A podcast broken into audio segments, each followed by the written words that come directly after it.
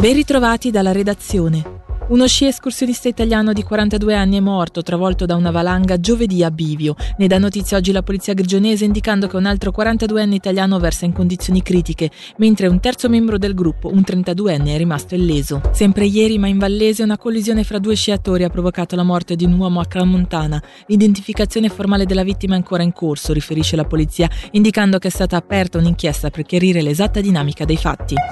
Nel 2024 il personale dell'FFS di FFS Cargo riceverà un aumento di stipendio generale del 2% nonché un premium una tantum come indennizzo parziale dell'inflazione.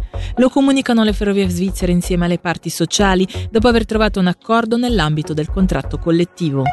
Chiasso fermati in dogana con oltre 270 kg di carne e una settantina di litri di limoncello non dichiarati, multa di 1000 franchi per 7 cinesi e di 2300 franchi per un italiano, intercettati a novembre mentre si dirigevano in Germania dagli agenti dell'Ufficio federale della dogana e della sicurezza dei confini.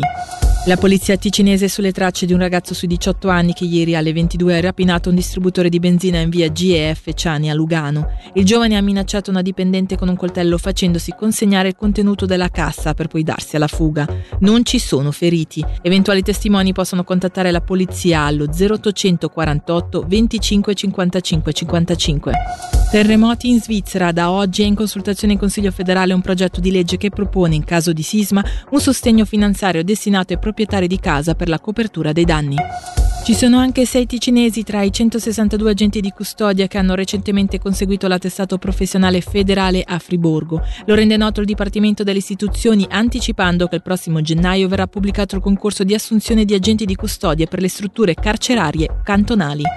Coppa del mondo di sci. La ticinese Lara Gutberami sale sul podio al terzo posto nel primo Super G di San Moritz. Medaglia d'oro all'italiana Sofia Goggia ed argento all'austriaca Cornelia Utter.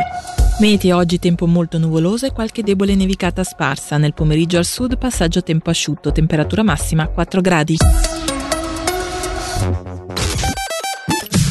Viabilità, ci sono 6 km di colonna sulla 2 3 quintellare di dosaggio di Airolo dove è chiuso il raccordo autostradale in entrata.